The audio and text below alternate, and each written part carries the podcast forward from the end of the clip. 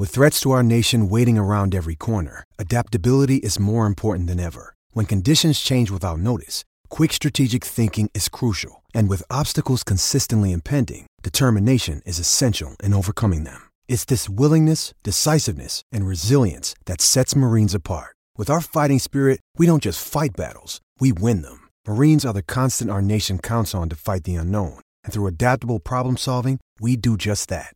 Learn more at marines.com.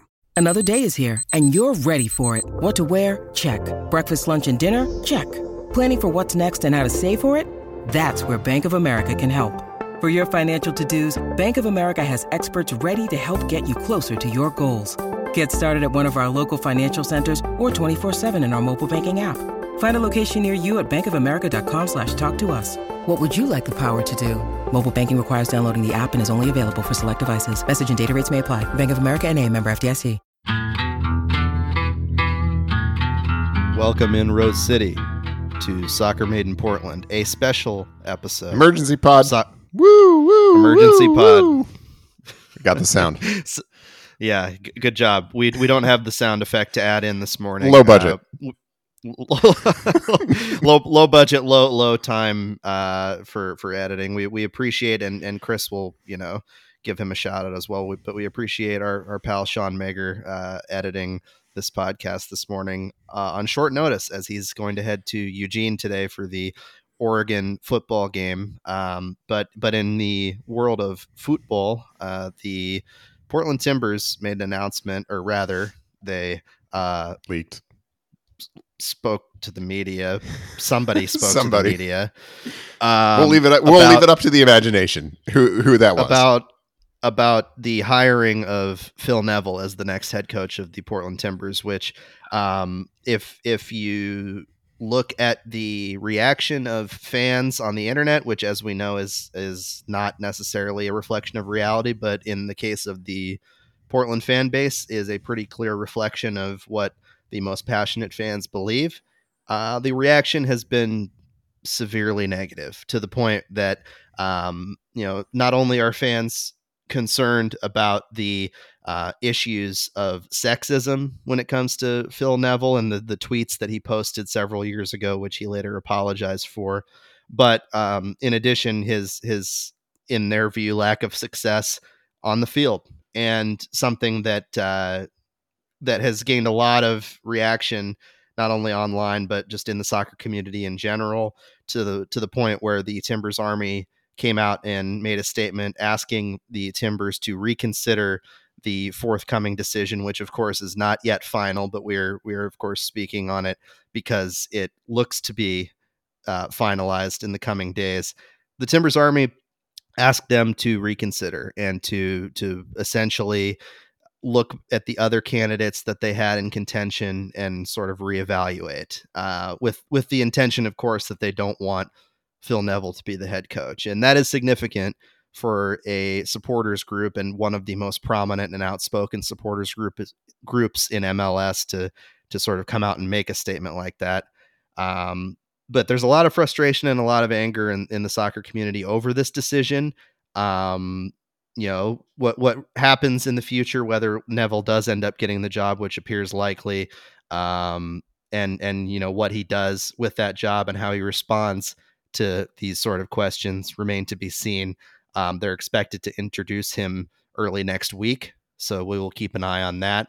Um, Chris, just just keeping sort of your finger on the pulse of the fan base, and um, you know, looking at this from an objective viewpoint. Um, what what is sort of your impression of of this decision? Um, keeping in mind, of course, that uh, that this is a family show. It, it is. It it is a family show. Uh, I I well, well first, uh, I also want to start by adding in my thanks to Sean, doing double duty uh, in service of of sports journalism today on a Saturday. It happens a lot uh, in this line of work, uh, but huge thanks to Sean for for doing this. the The reason, by the way, we are recording this emergency pod on a Saturday morning. It is not yet light out. Uh, is because we got other stuff that we got to talk about, right? I mean, we've got the Thorns in the semifinal on Sunday. If they advance, we're going to have, I don't know, like a cup final uh, next week, and we just really didn't want to be having to trample all over the Thorns content next week, which will be richly deserved and manifestly important uh, with Phil Neville content. So, uh, so, so we're recording an emergency pod on a Saturday morning for your listening pleasure. Uh, he, Sean really made that happen. Uh, it wasn't sure that we were going to be able to get somebody to edit, which goodness knows we absolutely need. Uh, and so, uh, absolutely critical. No raw, no you know raw footage uh, recordings being being sent out there, uh, and so uh, huge thanks to Sean for making that happen. As part of that, and out of consideration for Sean, in making his life just a little bit easier here on this Saturday, I have to break my promise. I promised a few weeks ago, back when the idea of Phil Neville being hired by the Timbers was a mere glimmer in our eye. that if the Timbers hired Neville, uh, that that there would be a a non family soccer made in Portland. It is with deep regret that that and frankly, I, I made this promise when I was kind of like, "There's no way this is actually going to happen." Like you know, there, for all the reasons that we will discuss, there's no way this is actually going to happen. Uh, the Timbers aren't going to hire Phil Neville, so yeah, I it, like our friend Bill Oram, who who said he would eat his shirt if a WNBA team did not come to Portland. I now am in the uncomfortable position of, of I mean, I'm assuming Bill's not going to eat a shirt. If Bill eats a shirt, then great. Also, though, I'm kind of concerned for him. Uh, yeah, I, I, I, would hope that for Bill's sake, it's it's sort of a small square of cloth that maybe he applies some some form of sauce to. I don't know what his plans are. I'm I smoking a brisket today. To maybe for, I can help him out. Yeah. Smoke smoke smoke a shirt for him. Try to get some you know some flavor in there. But little dry rub. Yeah. Um, so, uh, but I but Bill and I find ourselves in similar shoes. Uh, so I apologize to everybody who who has turned in today for the swears. Um, they they will not be directly present. You might have to use your imagination, but if you use your imagination, you might be able to insert a few here and there to spice things up if you so desire. But if you want to keep the family involved, gather around the radio, kiddos. So so thoughts on the hire, Chris? Oh, that's what we're here to talk about. Yeah. I've been like vamping. Like, uh, let's let's talk about okay. anything else. Like, uh, anybody want to talk about smoking a brisket? Uh, nobody. Okay. What's what's your what's okay before what what's your spice blend? What are what are we working? I'm I'm, I'm a traditionalist. Um, uh, you know, I I come from the the Aaron Franklin school of barbecue, by which I mean I read his book. Um, and uh, the best I've I, I've found and the best technique that that I like is about forty eight percent salt, about forty eight percent pepper, and then just a little bit of uh, dried garlic granules. Um liberally applied. I really want to let the the the meat and the smoke uh, and the moisture that comes out of the meat uh, do the work in creating the bark. I, I don't want to add a whole bunch of uh, of other stuff. So yeah, I'm I'm a little bit of a traditionalist, uh, and and it's it, it it's served me well. I think I'm I'm hopeful for today. Anytime you smoke a brisket, you know the keeping it simple and making sure that the the meat itself shines. That's right. Is important. Um, feels like there may be a metaphor in there. That's uh, there, I'm I'm sure there is somewhere. Um. So okay, uh, I guess I guess let's rip the band-aid off. The Timbers are set to hire Phil Neville. Uh, I'll start with the soccer stuff. Uh, his resume, you know, he's managed meaningfully two teams. He managed the English women's national team from what was it, 2019 to 2021. Um, in that period, probably the high point was they got to the World Cup semifinal in 2019, lost to the United States uh, in the semifinal. Probably the high point of his time at the helm of the Lionesses. Uh, that high point receded pretty quickly uh, as we got into, admittedly, a weird pandemic year. Um, but throughout the rest of 2019 into 2020, the, the Lionesses form dipped pretty significantly to the point where I, it was barely just a year after the World Cup. The English FA kind of came out and said, "Yeah, you know, Neville's contract is up next year, and we're not going to bring him back." Um, he vamped for about six months before before before sort of ghosting uh, to go to Inter Miami. Uh, it was frankly kind of the beginning of a golden generation for for England. Uh, the England's track record since then has been phenomenal. Uh, the next year after he left, they won the Euro. Uh, it it came home. Um, that is not something that's been done on the men's side in a very long time. Uh, and it came home. The women brought it home. Uh, and the no, no longer led by Phil Neville women brought it home. Uh, and then, of course, they went to the World Cup final last year, this year, whatever year it is, in 2023. They went to the World Cup final, losing uh, famously and now infamously to Spain. Uh, and uh, so I, I think it's fair. You know, I mean, there were there were some high points in Neville's tenure, but the trajectory was not good. They were worse when he left than they were when he got there and in the early stages. And that's I mean that that's that's not great. Um you know, I mean, sometimes that happens, right? You know, you could say that about Gio Savarese too, but there was a much longer arc. There were many more high points in Portland that he had before things kind of petered out. Um, and so I think that's that that's a little bit of a different story. Uh, this was a pretty short and I think pretty disappointing arc for the FA. He then goes to Inter Miami. You know, the Miami's had some issues. He sort of came in on the heels of the sanctions being imposed from their blatant cheating for bringing in uh, what was that the Blaise Matuidi signing? Uh, there, I think there were a couple. They had like five DPS. It was not great. Yeah, yeah, they were fined a total of two million dollars by MLS, and for MLS to to go out of its way to to um, you know, do any sort of wrist slapping on on that front in terms of roster, especially wrist slapping in Miami. Like that's a that's yeah, a pretty it, it sexy wrist to slap. It's, they're not the Colorado Rapids. Like Don Garber yeah, would slap Colorado's wrist any day, right? Yeah, and now you know you look at the way that they've built their team in the Messi era. I mean, you know, it, it's sort of a sort of a wink wink situation in its own right. But but I mean, yeah, for, for them to have taken that step was a significant one, uh, and and so then you know Neville took over at that point. Yep, and and so he came in on the heels of these sanctions, but it was still a pretty high priced roster that he took over. I mean, Gonzalo Higuain was there. Uh, they've had a number of of guys who have sort of been inconsistent in form, but who are really well reputed players. First year they were poor. They missed the playoffs uh, in in Neville's first year. The second year they did make the playoffs. They finished sixth in the East. Uh, Higuain kind of had his uh, a little bit of a, a renaissance, um, brief, but you know it was there.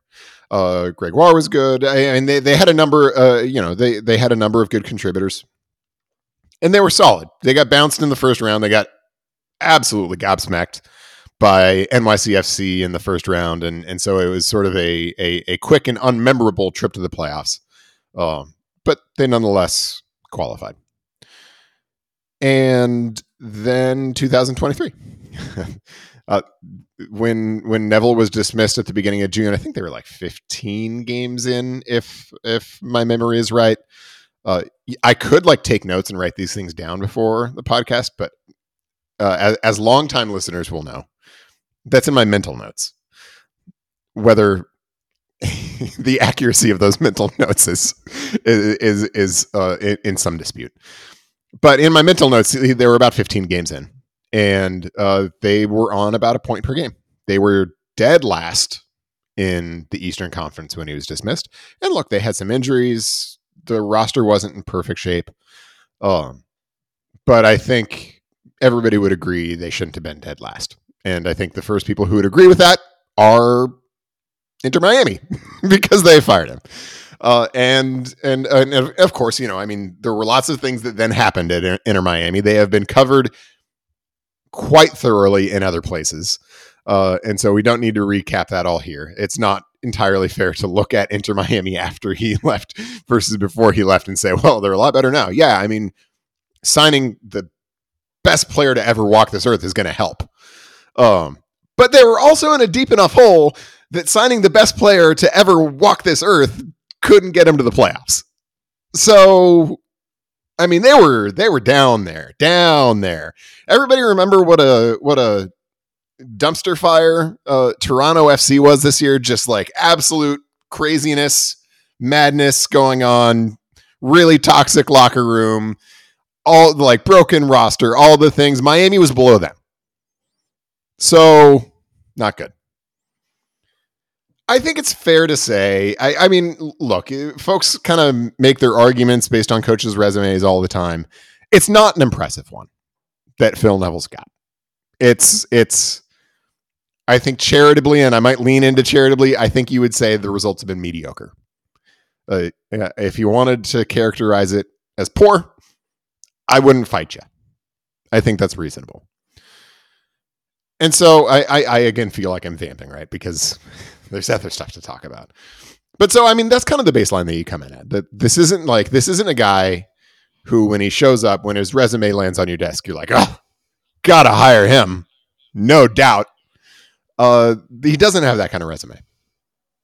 Right. And that's that's sort of where he's at in terms of past performance and it's it's it's pretty clear i mean and, and pretty you know obvious to to folks that look at it from from an objective standpoint that you know he, he hasn't quite had that success maybe that that you you know would want to tout if if you're making this hire and that other coaches who are in contention have had particularly at the MLS level there is also the factor of him being someone that is very clearly a well-connected individual in MLS that you know is is a big name undoubtedly probably the biggest name period of of the people that were the candidates.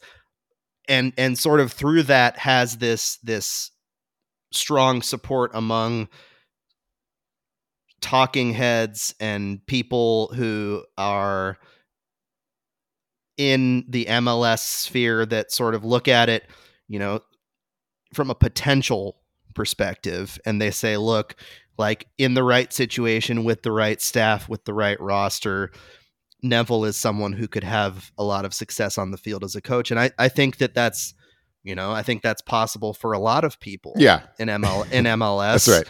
But but you know somebody like neville whose name carries that weight and sort of has those connections and and has the experience he has as a player i mean it's it's not impossible but what we have seen so far uh, at the MLS level, and then to to some degree at the international level, uh, with the sort of improvement that the England women's team made after his departure, which is um, which is know, a better apples to apples comparison than than right, Miami, it, because that was yeah, largely the same team, and they got a lot better after he left.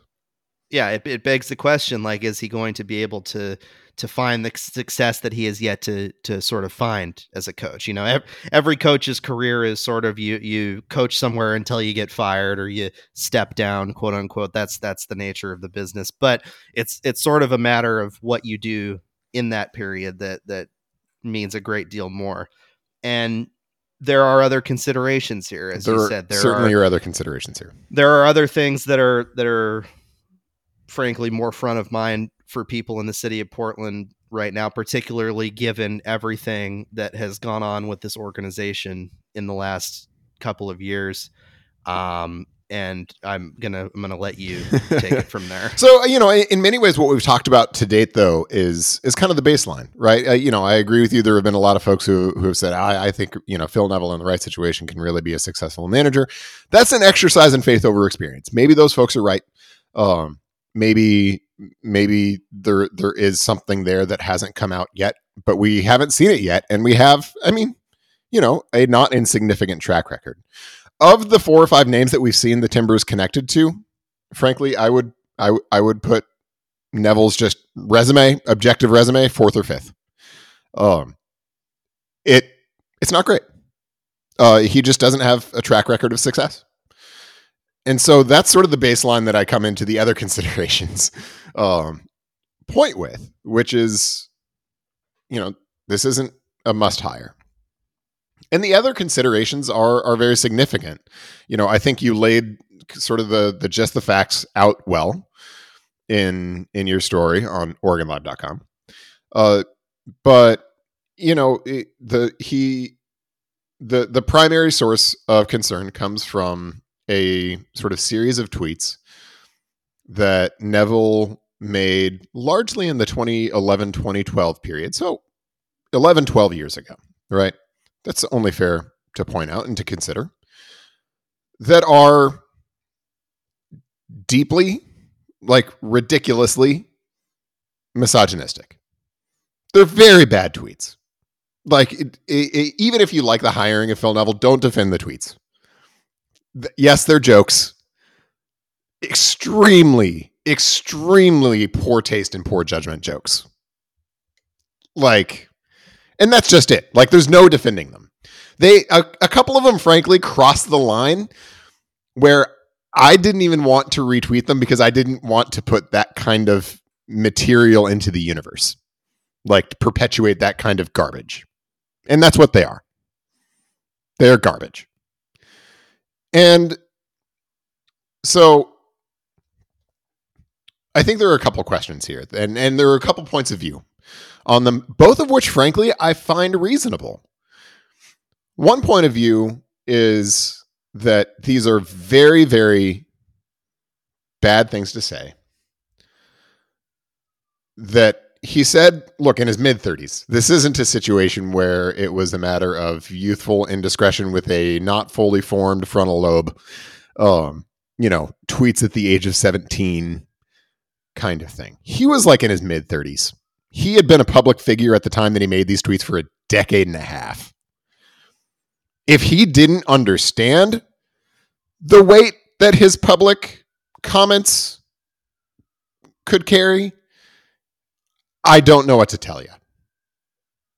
And if he didn't understand that there could be consequences for public comments at that point, I don't know what to tell you. I, and so, you know, on, on one hand, I think some folks would say, look, what somebody says at the age of 34 or 35 in this kind of forum is much more reflective of their character and judgment even later in life, even 11 or 12 years later, than what somebody might say at 16 or 17 or 18. And I look at those comments, albeit decade old comments, at the age of 34 or 35 after a decade and a half of public life. And I say, boy, I don't think that guy has the character or the judgment to be the coach of the club that I support and love. And frankly, I I don't think that perspective is unreasonable. I think people of good faith can can say that. Even notwithstanding Neville's subsequent apolo- apologies, and he has apologized for them. He has said, I think the the quote was, "They were wrong at the time. They're wrong now." I agree. And even notwithstanding those apologies, I, I think a person of, of good faith and good reason and good sense could look at those and say, that's not the kind of person whom I want to entrust important decisions in the club that I love with.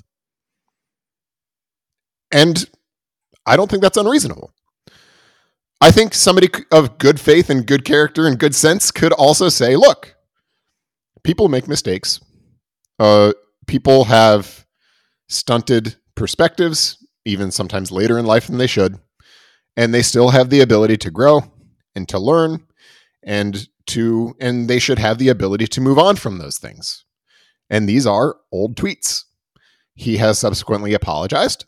There it's not like there has been a string of revelations from the last decade that reinforce that this is reflective of his current character. And I think people of good reason could say, look, I'm going to give him the benefit of the doubt. I'm going to, you know, sort of give him the second chance. And I don't think those things are disqualifying in terms of how I assess his character and judgment today to be entrusted to be a leader of the Timbers. And I think that's a perfectly reasonable perspective, too. Frankly, if you were to ask me which side of that debate I would come down on, I kind of feel like at him and Haw. Like I, I'm I'm not going to go stand on a mountaintop here today and say Phil Neville should never ever coach any soccer team ever again. I, I, I don't feel that strongly about that. I'm kind of ambivalent in in in the true sense of the word between those two perspectives. And so I don't know. I I genuinely don't know how I feel about the question of whether Phil Neville should be entrusted to coach a soccer team. But he's not stepping into a club that doesn't have context. And so, to a significant ex- extent, in in figuring out how I feel about the hiring of the the Timbers hiring of Phil Neville, I don't even get to that question because there is context here. There is baggage here in Portland that, frankly, rhymes pretty closely with the baggage that Neville carries into the club. And and look, I mean, I think back to not even a year ago when we had Heather Davis on on this show. One of the questions that we asked, I, I can't remember who asked it, but it was probably you because you asked most of the good questions, was how do you regain fans' trust? After all of the things that have happened over the course of the last few years, the revelations about the the handling of uh, of of the Paul Riley situation, the abuse of Mana Shim and Sinead Farrelly, uh, the the the the mishandling um, and and the misjudgments uh, with the Andy Polo situation, uh, and and the heartbreaking consequences that that you know the heartbreaking things that happened after that. Uh, in light of all that, how do you regain the the fans' trust? Because the club has done things wrong in important moments with respect to domestic violence and protecting and respecting women. It hasn't gotten some things right and it hasn't gotten some important things right. And how how do we trust that that's going to change? Basically, the, the the question, sort of loaded in with all the context uh, that that we put to her, and I thought her answer was was very sensible. It was watch what we do, and and the point was that the club will earn back that trust by demonstrating that it's on a better course now. Well, I'm watching, and frankly, a hiring like this wasn't what I was envisioning when she said, Watch what we do. It's. It's just. It's just the kind of thing, frankly, that if the club took seriously its obligation and its task of demonstrating that they have moved on and that they have learned from and grown from these earlier errors that the club made, these significant earlier errors that the club made, that they wouldn't seriously consider a hire like this. And they wouldn't seriously consider reopening the wounds from the club's prior errors. And I like I, I think there is there is some dismissiveness of the way people feel about the club's errors that I think is unwarranted. People's relationship with their soccer club is not a transactional one, uh, especially passionate fans. They're emotionally connected. And frankly, when fans learn about those prior things, you know what they feel? They feel shame. Because the club that they love and that they invest emotionally in, let alone financially, but that they invest emotionally in, really mishandled important things. And speaking to that specific topic, sort of the fans' response to to how things have played out here, um, it hasn't just been a you know a few loud voices on Twitter or you know just a handful of you know people griping on social media because they hate Merritt Paulson or they you know don't like the current leadership of the club or whatever. The Timbers Army, the one of the most famous supporters groups in MLS and you could argue in soccer globally at this point, given the reputation that MLS or excuse me, that the Timbers Army has had with respect to, to sort of the tradition um, that, that they built. Um, the, the TA came out and said that they want the team to reconsider this forthcoming decision that that they don't think Phil Neville should be the hire and that's a significant step, and I don't think one that should be discounted by anyone in this situation. That the supporters group that has essentially built this culture around this team over the last decade and a half is is coming out and making this type of statement. Now, whether that statement sort of leads into to potential action if if Neville is hired, you know, if there is some form of protest or or if there is a bridge to be mended with with Neville if he ends up being the hire. Um, that remains to be seen. But the statement is unequivocal. It says that the Portland Timbers are currently rebuilding a team on the pitch, in addition to their ongoing efforts to rebuild trust with their fans and the community. And the Timbers Army expressed disappointment. They um, they are concerned about the sexist public statements that they believe run counter to the ethos as a club, city, and supporters group. And I think this is a moment where the club has an opportunity to to bridge that gap. And frankly it's more likely than not that they remain at odds in this issue and that you know Neville does end up being the hire which is every sign is pointing to that being the case unless you know he makes the decision that he doesn't want to which I have heard nothing specific on that front to to lead me to believe that'll be the case. But you know, for all intents and purposes, Phil is going to be the the next coach. And so, how does the club square that with the supporters group's response? Does it listen to that and address concerns? Does it care what they have to say or what they think at this point? We we or should know. supporters care what the club has to say at this point? I mean, that's kind of it. Like if if your answer to how are you going to rebuild that trust is watch what we do, then you've got to do it. And what just kills me, frankly, as a fan about this whole thing is that it's just so unnecessary. And I mean, you didn't have to hire Phil Neville. and, and, like there were other coaches who frankly just purely on the soccer merits of the fact would have been easier to justify than Phil Neville, who we know are available, who we've heard are connected to the Timbers. Frankly, there's one in house.